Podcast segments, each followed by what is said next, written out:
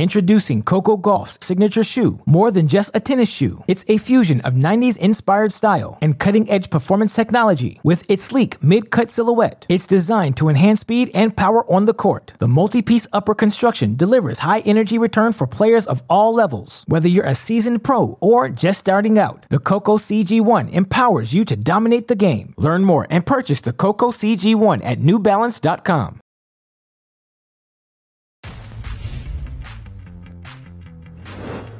The tennis world is down under for the first major of 2023. And as we reach the business end of the tournament, these stars are all looking to shine in Melbourne. Nothing went right overnight for Team USA. Seb Korda was forced to shut it down in the third, and Jessie Pegula fell to a future Hall of Famer. But tonight, with fast rising Tommy Paul facing breakout phenom Ben Shelton, one American is guaranteed to make the semifinals. That's my boy. Come on, another one? And last month, tennis lost one of its brightest lights with the passing of Nick Bollettieri. Our panel will share their memories of the coaching legend. We look forward to saluting the great Nick Bollettieri later in the show. Here is the featured matches coming up on Rod Laver Arena tonight. Starting with Karolina Pliskova and Magda Linette, followed by Aryna Sabalenka and Donna Vekic. Then it is the All-American quarterfinal between Ben Shelton and Tommy Paul, with Novak Djokovic and Andre Rublev in the night session. Benny Schultz getting ready to go for his big match. Take a look at this. The sprints, the twirls. Youngest American man to reach the quarterfinals of a major since Andy Roddick continues his dream run in Melbourne. Magda Linette said she assumed, like everyone else, Iga Swiatek would still be in the draw, but, quote, that didn't happen. So the hopes of a nation now on Linette's shoulders. As we welcome you in to our studios in Santa Monica, Steve Weissman, Lindsay Davenport, Jon Wertheim, Prakash Amritraj. Great to be back with you on day 10 as we look to fill up the semifinals. We're down to two Americans remaining, but one guaranteed to move on. What was your big thought from yesterday, Prakash? Uh, I'm going to take a quote from the great Denzel Washington. You hang around the barbershop long enough, you're going to get a cut. And I think that's what's happening with Stefano Tsitsipas right now. He's giving himself shots. He's into his fifth semi. He looked really, really comfortable in yesterday's match. And he's just coming in with a little bit of a different attitude right now. I think he's um, just in a very happy mindset, not getting down on himself as much. And I know we got a guy who's won this thing a few times, still left in the draw, but I think Steph's got a real shot here. Just made a lot of tennis fans nervous, referencing Tsitsipas and haircut. For the record, it was uh, it was figurative. He But would you say there. he's a man on fire? well, uh, not quite yet. He's going to need to. He's going to need to win a couple more. But A couple get- more training days, he- he's and then we'll get there. I see what you mean. I see what you Very good. Very good. Lindsay, it's up to you. Well, continuing that same theme, I really thought Jessie Pegula, with her fifth Grand Slam quarterfinal, would have learned from some previous ones and really maybe felt like, okay, this is my time. This is where I'm really going to step up. It's the next jump. Once you're three in the world, it's all about the majors, trying to get to the final, let alone a semi. But she fell short, and she played a, a pretty flat match. Didn't come in with maybe the best game plan, and only won five games. I was really surprised at that. Hmm.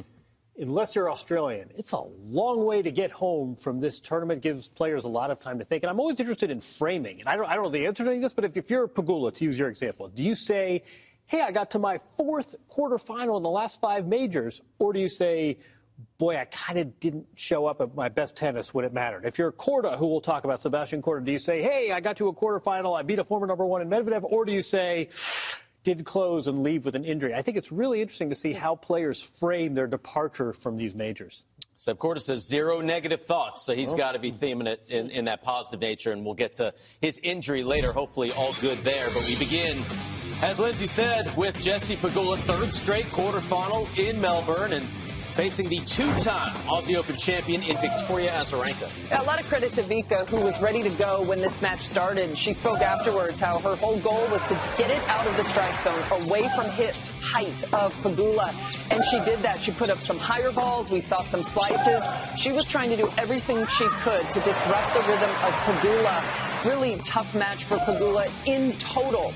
only won 44% of her overall service points. That is not going to cut it when you get to the latter rounds of a major.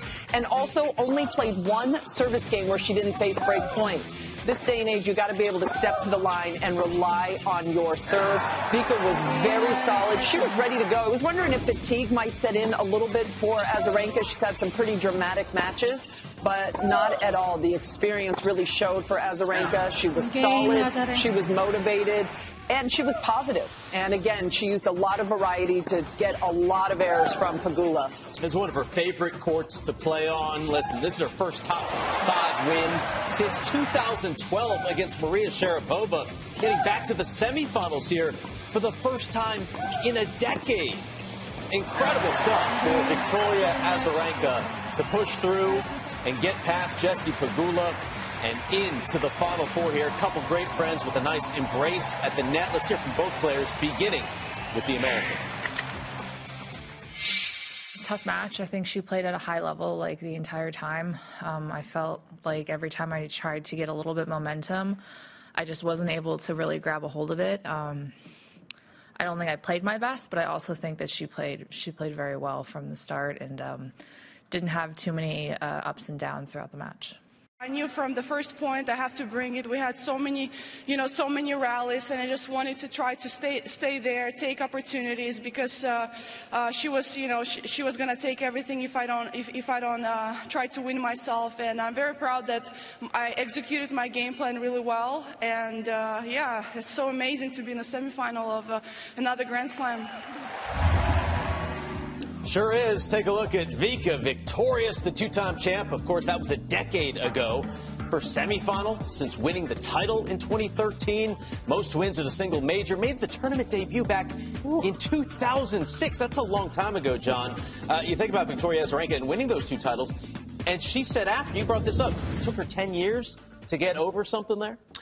Yeah, she said when she played in the final decade ago, she basically had a equivalent of a panic attack. She spoke about it yesterday after the match and said, listen, between the, the panic attack and the media criticism that followed, that took me a long time to get over. I don't know if you caught what she was wearing, her, her attire when she did that interview, but she had a PSG, a Paris Saint-Germain mask, yeah. soccer sweatshirt on. Well, why would she have that? Well, that's her son's favorite team, and I think we forget. I mean, she's sort of a, a blunt instrument, both in ball striking and also maybe personality wise when she won. She's really changed. Her game might be the same, but as a figure in this sport, as sort of this, this source of wisdom, we talk about she's coming in, she's wearing sunglasses, she's speaking openly, she's talking about her, her mental health struggles. I mean, she's really evolved as a person, and man, 10 years between majors, that would be what a story. We've been talking so much about opportunities and how each players are looking at their opportunity in the events. And it really seemed like yesterday Vika just came in and said, you know what, I don't know how many more chances I'm going to get at this.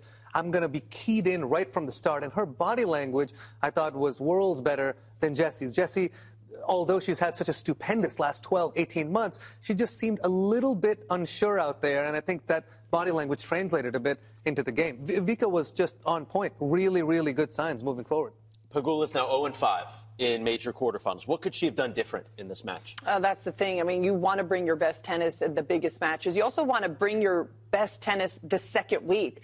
I don't know. I mean, you you have to start trying to change things a little bit. She's obviously playing great. She's mm-hmm. three in the world, but I don't know. Maybe you look at if she doesn't spend as much time on the doubles or mixed doubles court, or maybe you look at does practice help or something. Something's got to change for her to be able to get over that hump of a quarterfinal. It could be all mental. It could be all emotional. We don't know, and that's up to really the team to kind of figure out how do we get her more ready for these quarterfinal matches. Before she would say, Oh, I've got tough draws. I get the number one player. I get Iga. This was a golden opportunity for her. That was unfortunately for her her bad match of the two weeks. And you always have one. Sometimes you have two. You got to figure out a way to get through it. And she just couldn't do it against Azarenka. Still in the doubles with Coco Gauff, so hoping to get a major title there. They're in the quarterfinals.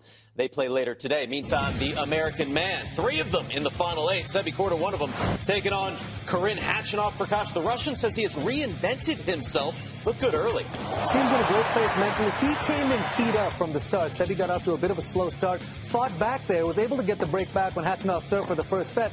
But a few errors which creeped in on big moments, which weren't quite there in the big moments in his match against Hurkacz And then after Khachanov was able to get this set with a marvelous little 80-20 mix-up here, 20% soft with the slice, then comes in with the big power backhand down the line. Really, real thinking, thinking man's play out there. Takes that first set. On serve here in the second. This is when the first injury timeout came. 3-2 for Korda in the second set. Problem was, after that, wasn't able to get another game.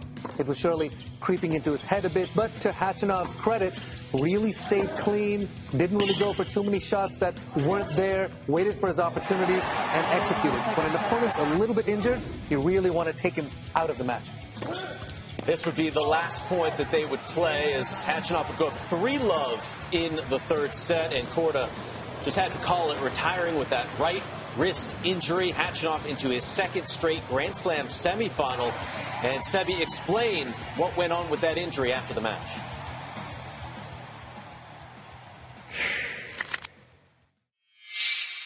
I knew kind of what it was right away. Right when I hit the return, I, I kind of felt that spot that I was feeling before. And um, like I said, I mean, some forehands I couldn't even hold the racket. Volleying was almost impossible for me. So it was, uh, it was a little tough. Back-to-back semifinals in a Grand Slam. Uh, feels great, you know. Obviously, not the way you want to finish the match. You know, I think until a certain point it was very competitive, very good battle. Uh, Sebastian beat one of my friends, Daniil, in three sets. And uh, in five sets against Hurkacz, you know, he's playing great tennis. So give applause to him. And, uh, and uh, yeah, I'm, I'm feeling good, to be honest. Now take a look at the match stats, and you can see the unforced errors near 40 for Sebi Korda. A great ratio of winners there for Karen Khachanov. Served well, 12 aces, no double faults. I mean, great match from him. Korda said uh, he had that injury a little bit in Adelaide a couple weeks ago. He was completely fine. Then he kind of mishit a return. It started to bother him a lot. You've dealt with a wrist injury before. Uh, kind of take us through what Sebi may have been going through. Well, look, the wrist, you know, it has so many little ligaments and joints in there. Um, you can go two ways about it. One, you end up having surgery. The other, you end up injecting it, and then you cast yourself up for possibly six to eight weeks. Lindsay, I know you've dealt with stuff like this as well. It, it took me out for a while on the left side, a little bit less time on the right side. The problem for Sebi, it's on his right hand. So if he's casted up here, he can't exactly practice with the left. If it was on the left, you can at least practice some shots. So very curious about the diagnosis. He's playing such good mm. tennis. We really want to be able to see him at Indian Wells and Miami. And I think it was so hard too, just in having just the trip of his life, right? And all of a sudden, finals of Adelaide and gets breaks through at a major for the first time. It's always tough then when it's a setback with an injury. Now he's dealing with a lot of unknowns. Obviously, there'll be a lot of medical tests and a lot of doctors' opinions. But it's tough when you want to start the year well and you do and you've got this momentum. You almost feel like it's all taken away when an injury occurs. And there will obviously be a lot of rehab. And Prakash, you're right. I mean, the right wrist is nothing to mess around with. It is very serious for a tennis player. Um, and you know that he's going to be so careful with his team. But got to be some concern there that something came up, and especially when it comes up on one shot. You know, if it's like Absolutely. a kind of aches, you think, oh, it's tendonitis, maybe rest. But when you hurt something really quickly and it's painful, typically that's not great. Mm. He, he, said he knew it immediately. Yep. This wasn't cumulative. Other side of the net, Khachanov, this is his second straight semifinal. He said, I didn't want to win that way. That was a nice bit of sportsmanship. But you know what? You play in the fourth round and you win love, love, and then 7 6. And then you play your very next match and it doesn't finish because your opponent retires. In terms of tread on the tire, wear and tear, pretty good yeah. first two mayos, six sets in a row going into a semifinal. I said this the other day. The guy's got big weapons, no real weaknesses. I mean, he's a problem for most players, Lindsay. He is. And, you know, for a couple years ago, his forehand, it was so unorthodox. It's this huge swing and both arms going this way. He's cleaned that shot up quite a bit and still a little bit of a big takeback, but not nearly as big as it was a couple of years ago. You could tell he's put some technical work into that. He's very physical. He's got this great serve. And I think with the forehand now more reliable and not breaking down, and now after having this little this revised motion for a period of time, he's more confident in it. He's going to be tough to beat. We saw it at the Open, he's continued it here, and in three out of five sets, he's really likes that format. We also just talk so much about the occasion. You know, Grand Slams are so different than any other event, and the latter stages of the Grand Slams even more different than the beginning of a Grand Slam.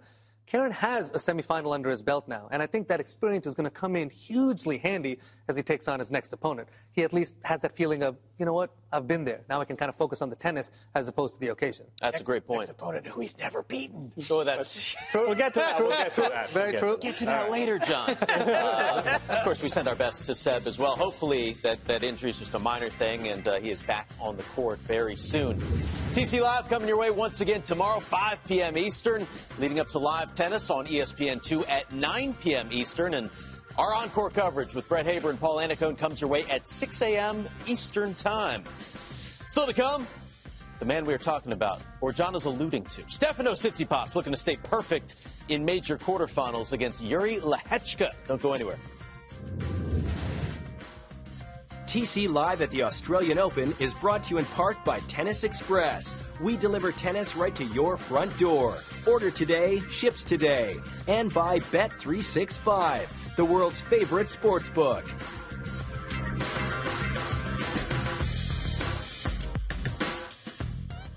Introducing Coco Gauff's signature shoe. More than just a tennis shoe, it's a fusion of 90s inspired style and cutting edge performance technology. With its sleek mid cut silhouette, it's designed to enhance speed and power on the court. The multi piece upper construction delivers high energy return for players of all levels. Whether you're a seasoned pro or just starting out, the Coco CG1 empowers you to dominate the game. Learn more and purchase the Coco CG1 at newbalance.com. Welcome back to TC Live as we lead you up to first ball. The final spots in the final four up for grabs today. Day 10 in Melbourne Park. Beautiful day. Welcome back into our studio. Steve Weissman with you. It is another name for the American flag. But these days, Old Glory has a new story in the tennis world. For the first time in nearly 30 years, there will be 10 American men ranked in the top 50 on Monday. And all but one are age 25 or younger. For more stories like that, make tennis.com your online information source throughout the Australian Open and the entire 2023 season. Right now, Steve Tigner has your three to see on day 10 of the Aussie Open, and John Burkock has your stat of the day. It is now time for the daily forecast with Fox Weather. Hi there, tennis fans. I'm Fox Weather's Britta Merwin, and here's today's Australian Open forecast. We're looking at the weather in Melbourne, Australia. Pretty good today. Partly cloudy skies with temperatures at 70 degrees. Now, you can download the Fox Weather app or stream Fox Weather from your favorite connected TV device. Thanks, Britta. Still to come, a couple major champions on grass and clay clash on the blue hard courts of Melbourne. Would it be Elena Rybakina or Jelena Ostapenko reaching the final four?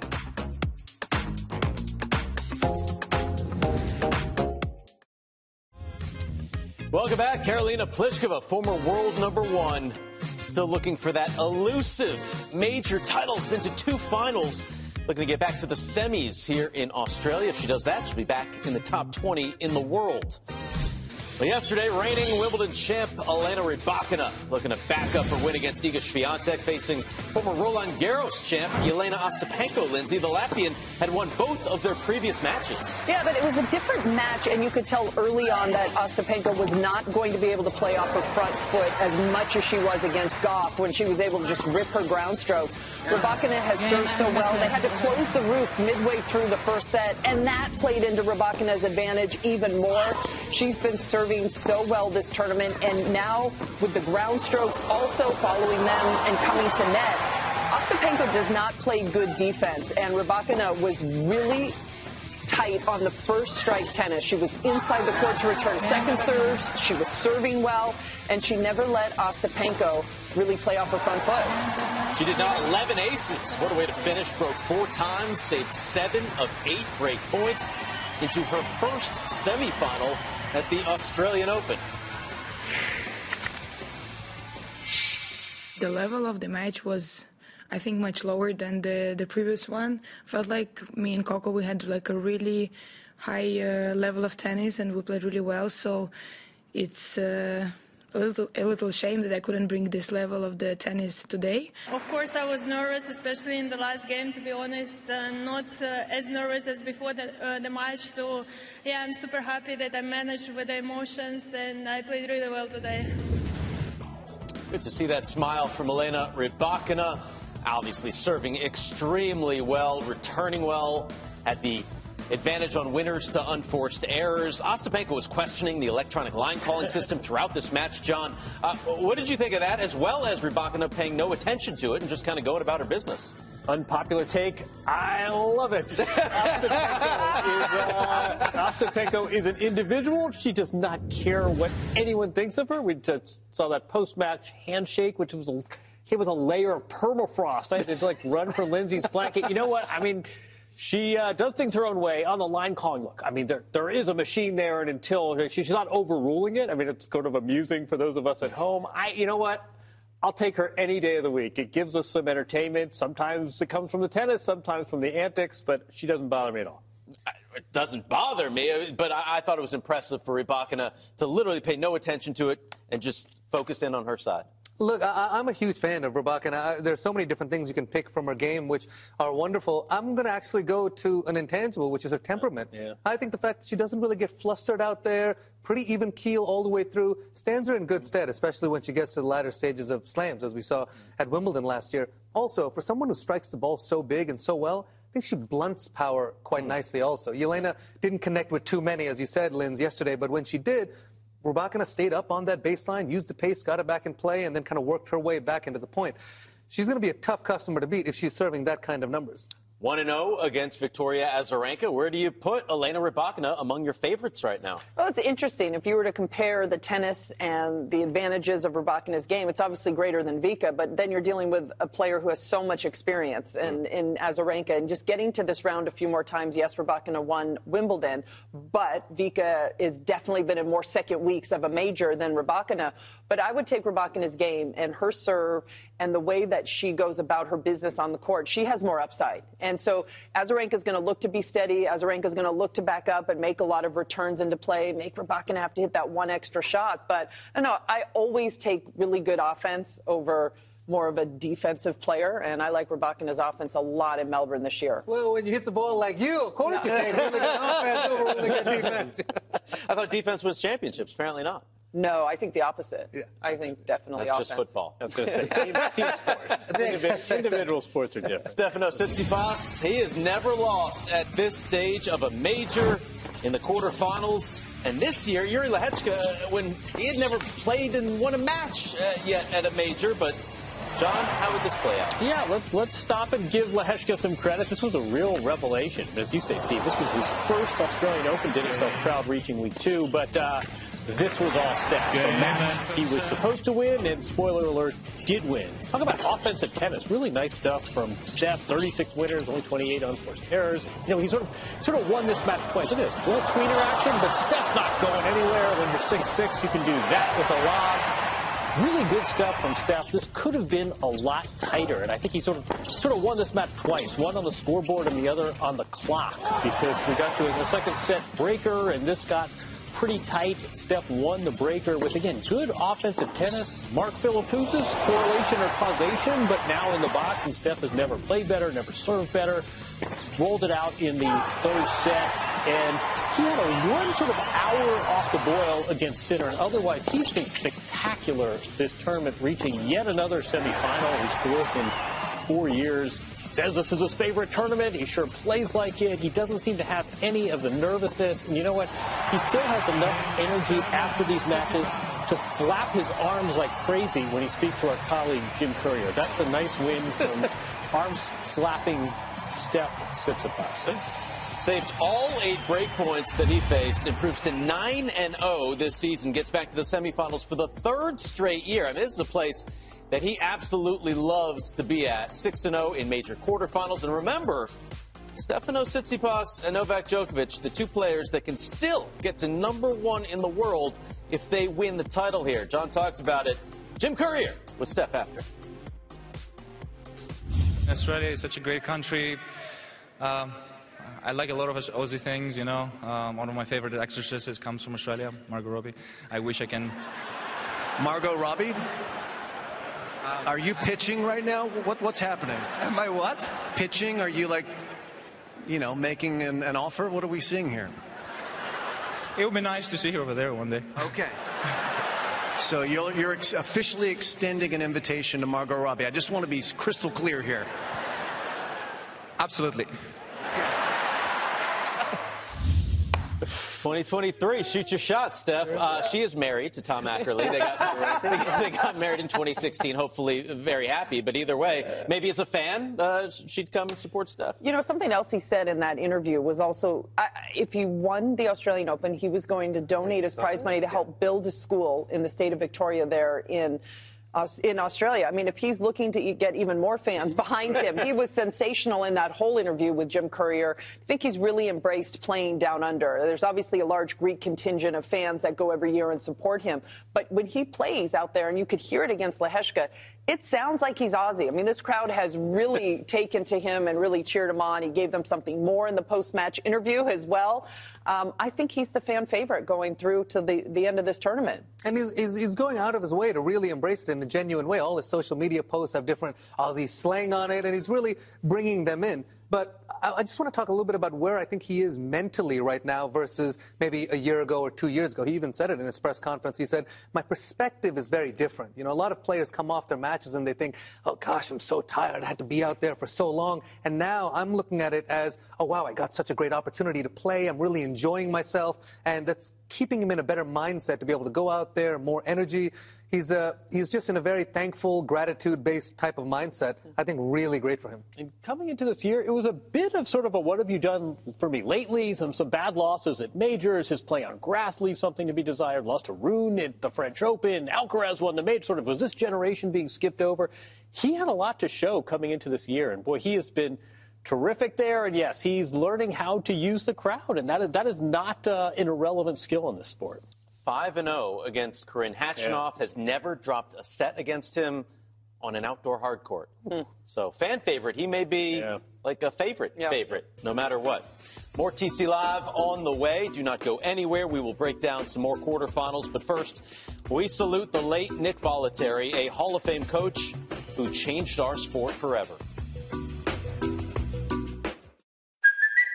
It's Kaley Cuoco for Priceline. Ready to go to your happy place for a happy price? Well, why didn't you say so? Just download the Priceline app right now and save up to 60% on hotels. So, whether it's Cousin Kevin's Kazoo concert in Kansas City, go Kevin, or Becky's Bachelorette Bash in Bermuda, you never have to miss a trip ever again. So, download the Priceline app today. Your savings are waiting. Go to your happy place for a happy price. Go to your happy price, Priceline. One of the towering figures in tennis never won a tournament, never played a pro match, and never even played for his college team.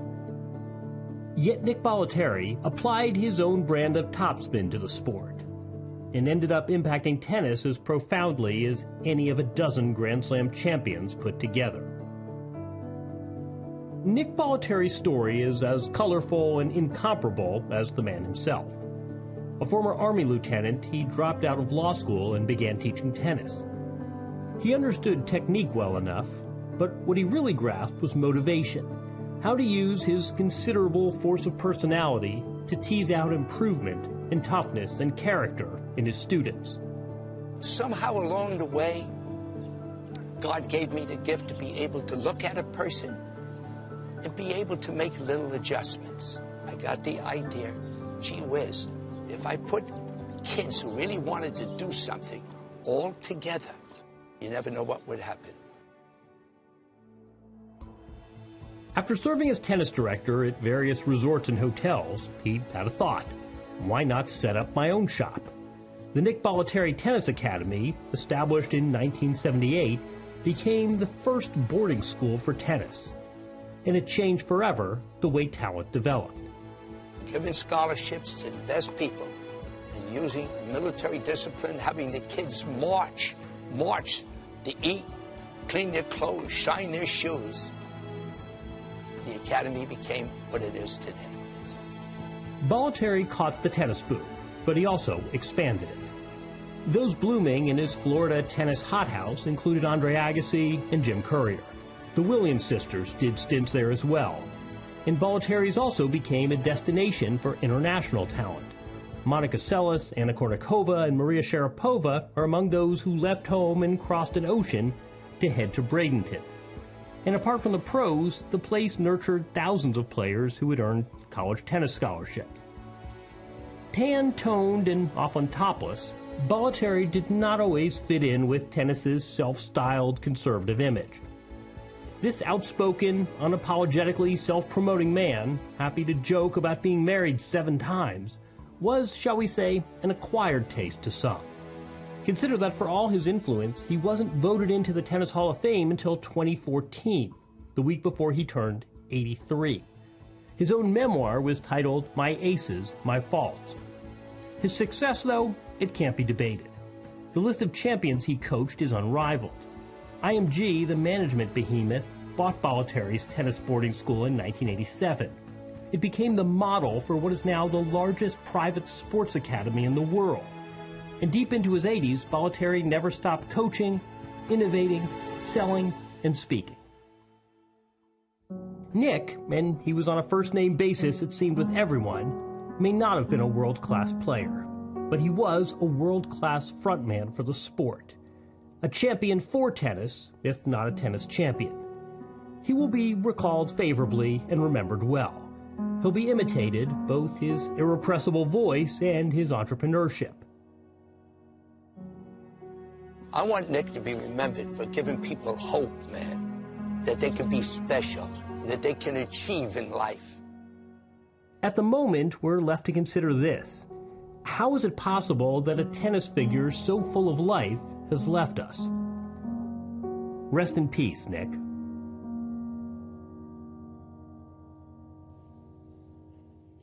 Nick Bollettieri passed away on December 4th at the age of 91. He worked with 10 players, ranked number one in the world. Many of our colleagues, like Jim Courier, Paul Annacone, Jimmy Arias, Mark Knowles. Jon, uh, what do you think his ultimate legacy is for our sport? I think part of it is for our sport, and it's outside the box thinking, and you don't have to adhere to these to these guidelines and these pathways. He did it his way, but also that Nick Bollettieri Tennis Academy, that's become the IMG Academy, which right now NBA players train there, NFL players train there. I mean, what he did for sports training and sports science and cultivating sports talent, that goes way beyond tennis. Um, this this is a figure who I think will age well in sports, certainly in tennis, but beyond. This is someone who really has a big, big impact across the board. What do you remember most about Nick? I think the beautiful aspect is not only how he touched so many different champions. I remember Boris Becker talking about the fact that after he was with Andre and Boris started working with him after his first week, he said, "Oh, this man's not a tennis coach. This man's a motivator." Hmm. and this this was this was the youngest Wimbledon champion of all time. This was someone who, you know, very few people can actually, you know, get through and be able to tell him something that he would listen to, and rightfully so. And Nick was able to to do that. You know, it was so much not about the X's and O's in tennis. It was about all of the other things. And also, you take a minute and take a step back. You look at today's world, and there's so much about motivation and inspiration. You look at the David Goggins of the world and so mm. forth. Nick was Nick was that guy before it, it, was mm-hmm. it was really a thing, and you know, trailblazer as always. Uh, when I grew up, the Bollettieri Academy was a dream. I mean, that was yeah. the mecca of tennis. Nick was the ultimate coach.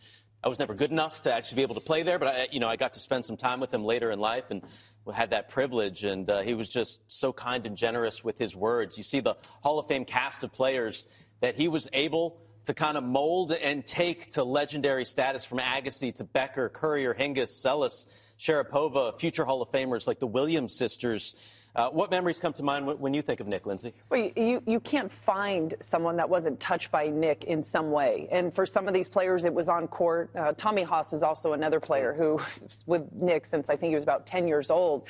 Um, but he was such a kind man as well. And in this sport, you just never know what you were going to get with people. You always knew what you were going to get with Nick.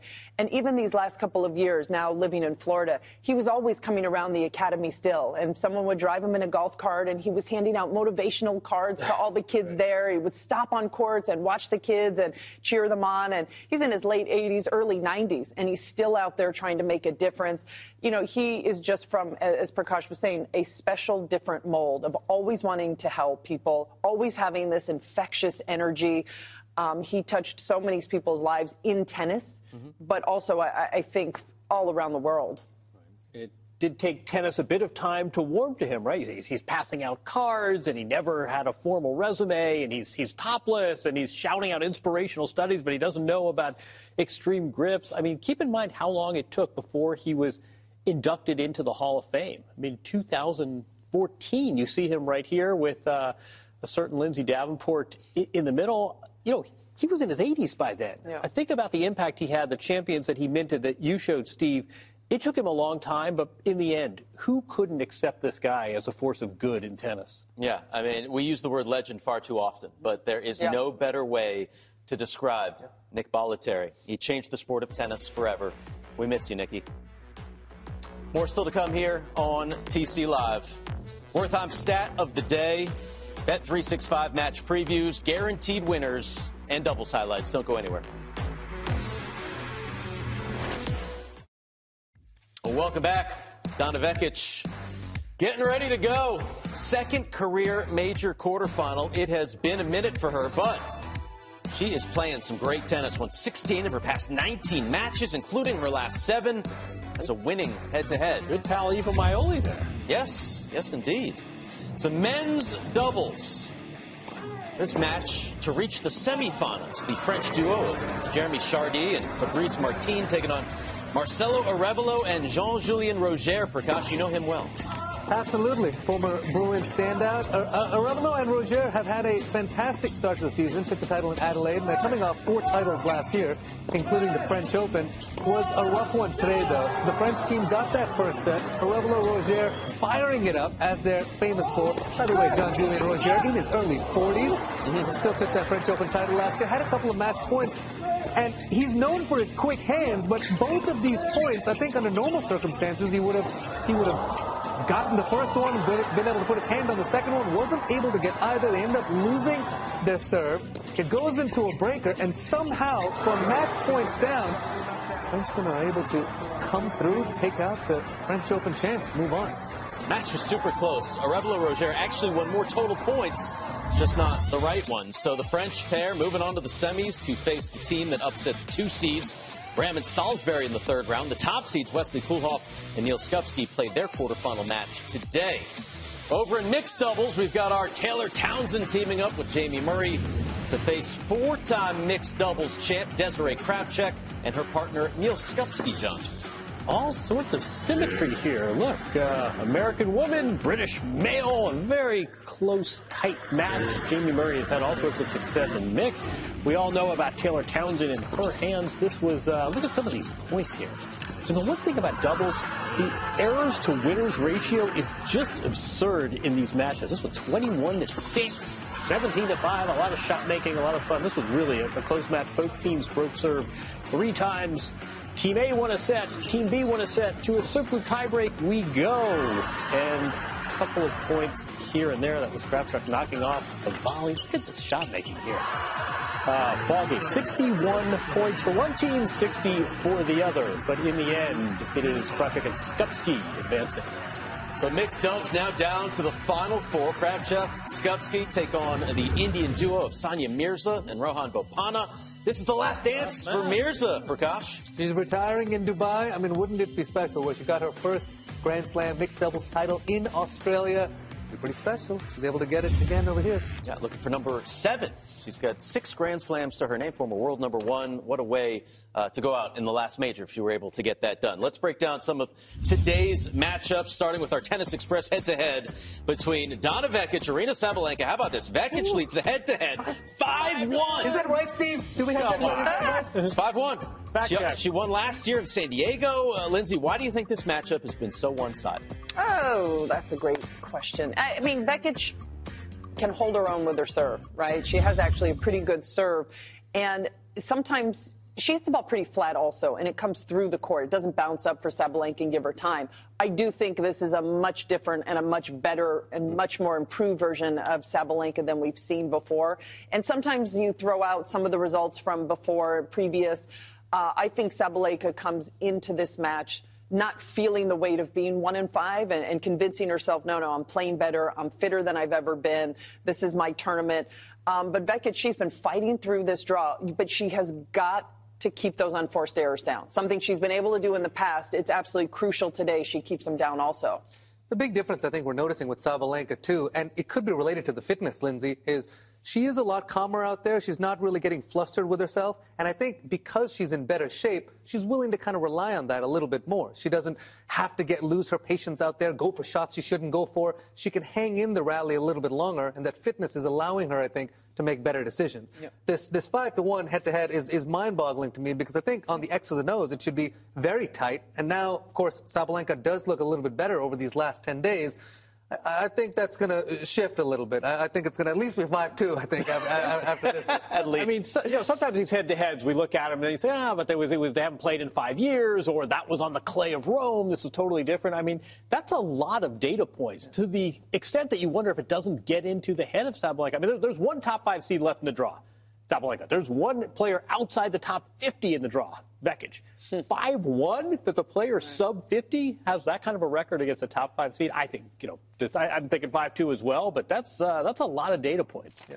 Could be in her head. We shall see. Uh, Sabalenka does look like a, a Grand Slam champion in the making, though. So far, hasn't dropped a set this entire year yet. Uh, Karolina Pliskova, Magda Linette. Pliskova leads this head-to-head 7-2. But once again, Linette won their most recent matchup, King Cup. Wasn't that long ago. How do you see this one playing out? I'd be surprised also if Pliskova, with her experience and her, and even given her age and knowing that some opportunities have passed her by, she's got a great opportunity at this tournament. She knows it. She's also been serving better. For last year, the serve kind of deserted her a bit. She lost her rhythm on some of them. She was ended up coming around and slicing a lot of them, which a lot of times means the yips are in play. She's back to hitting through her serve, and that's so important for her.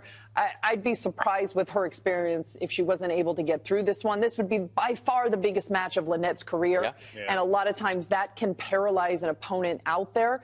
I think Pliskova's the more relaxed player. She's been in this position many, many times before. Magda Linette has not. We will see how it all plays out. Still to come here on TC Live. We've got a new debate. Should players be allowed to wear the same kit? Our experts let you know next.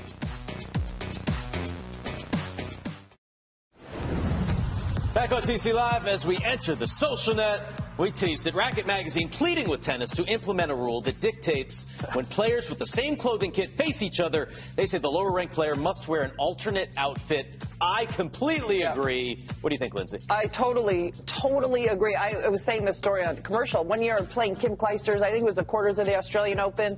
We ran each other in the locker room having the same shirt on. We both had an extra different one. We did Rochambeau to see who would change. and that was it. It was no big deal. We both had a different shirt. Who won? I think I think I won. I think she changed. Um, but it was uh, you don't want to go out there in the same outfit as your opponent, and especially when you're trying to build the sport worldwide, it's really tough to explain to some fans like, oh, that's her, and that's you know, it's have some different outfits out there. And also for all the, the fans that are coming in that don't necessarily know all the players. exactly- You, you, exactly you need something for the fan who's just popping in, right? Uh, what's the what's the way to go? High, higher ranked player definitely gets to choose. I think so. I think so. That's just an easy way to, to get rid of who would do it. Wouldn't the brands want this as well? I mean, wouldn't, wouldn't Nike want double the outfits? Wouldn't whatever clothing company's got their line, and it doesn't benefit them necessarily to have two players dressed identically. I think let's let's do this. This shouldn't be that. Some people hard. get superstitious, right? Yes. But Yes. I think if the rule is there, the rule is there. You cannot wear the same outfit yeah, as your opponent. them. You have to bring two separate outfits to the courts and higher ranked player. So, so seven governing bodies. How do we make how do we make this happen? It doesn't seem too hard, right? Very slow in this sport.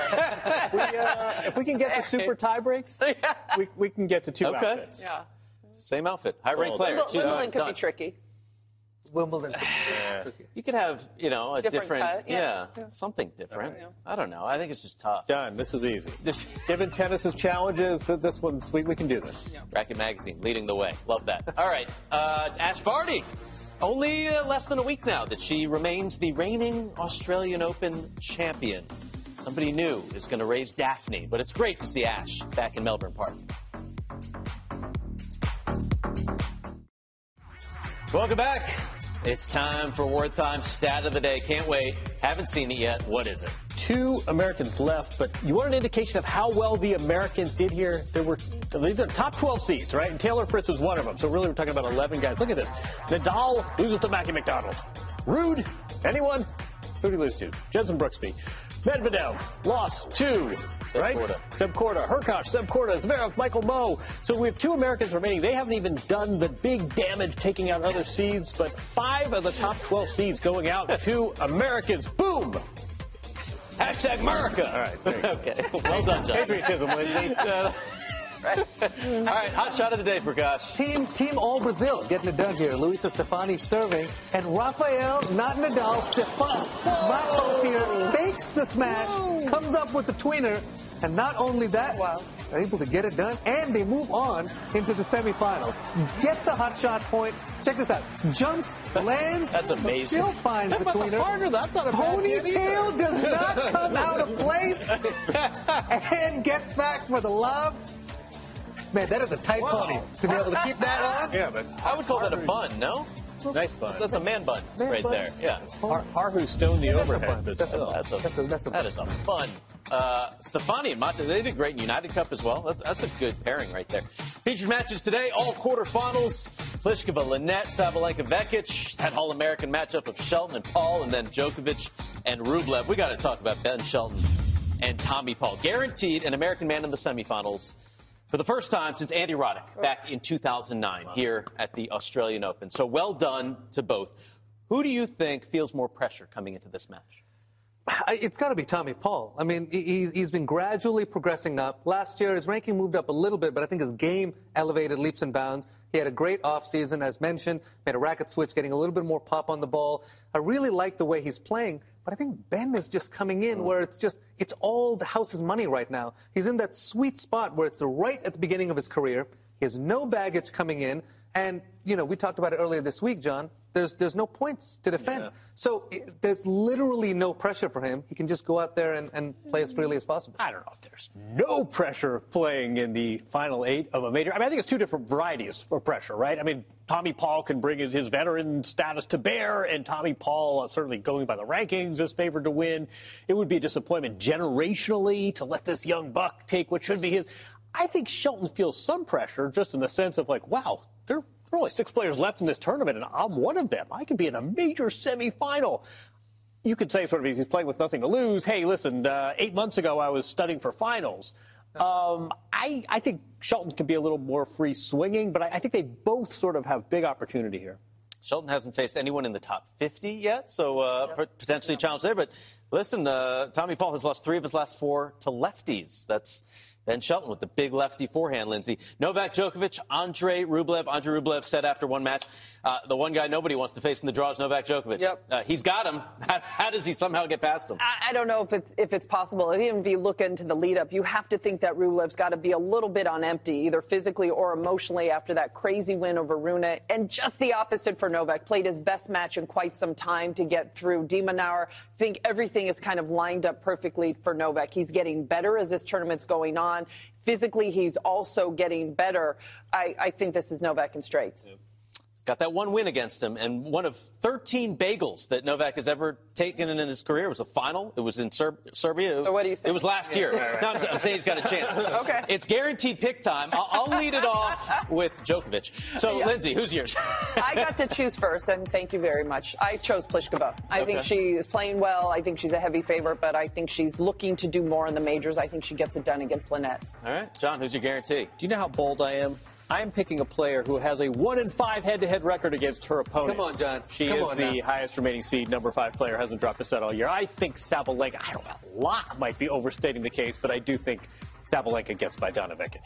Pliskova, Sabalenka, What you got? Prakash, who are you guaranteed Well, to listen, win? listen, listen. They're, they're not taking Djokovic, so I'm going to have to take Djokovic. Look, I, I took, I took, I took Rybakina. I took Rybakina Yeah. last time, and You you know, won. yeah, never got Ostapenko. So I'm going with what I think is slightly more of a lock this time, and going with uh, going with Nolan. Uh, you were right yesterday, right? I think so. Who did I? You don't remember got who you picked. I know. Okay, well, you were right. Yeah, I was uh, right. Jon, you took. Jessie Pegula. Ah, sorry. Sorry, sorry. So I, li- I like your bounce back choice. All right, I like good. your bounce back. We're looking good so far. Yeah, I, I think I think Djokovic. I mean, it's that's that's going to be tough. Yeah.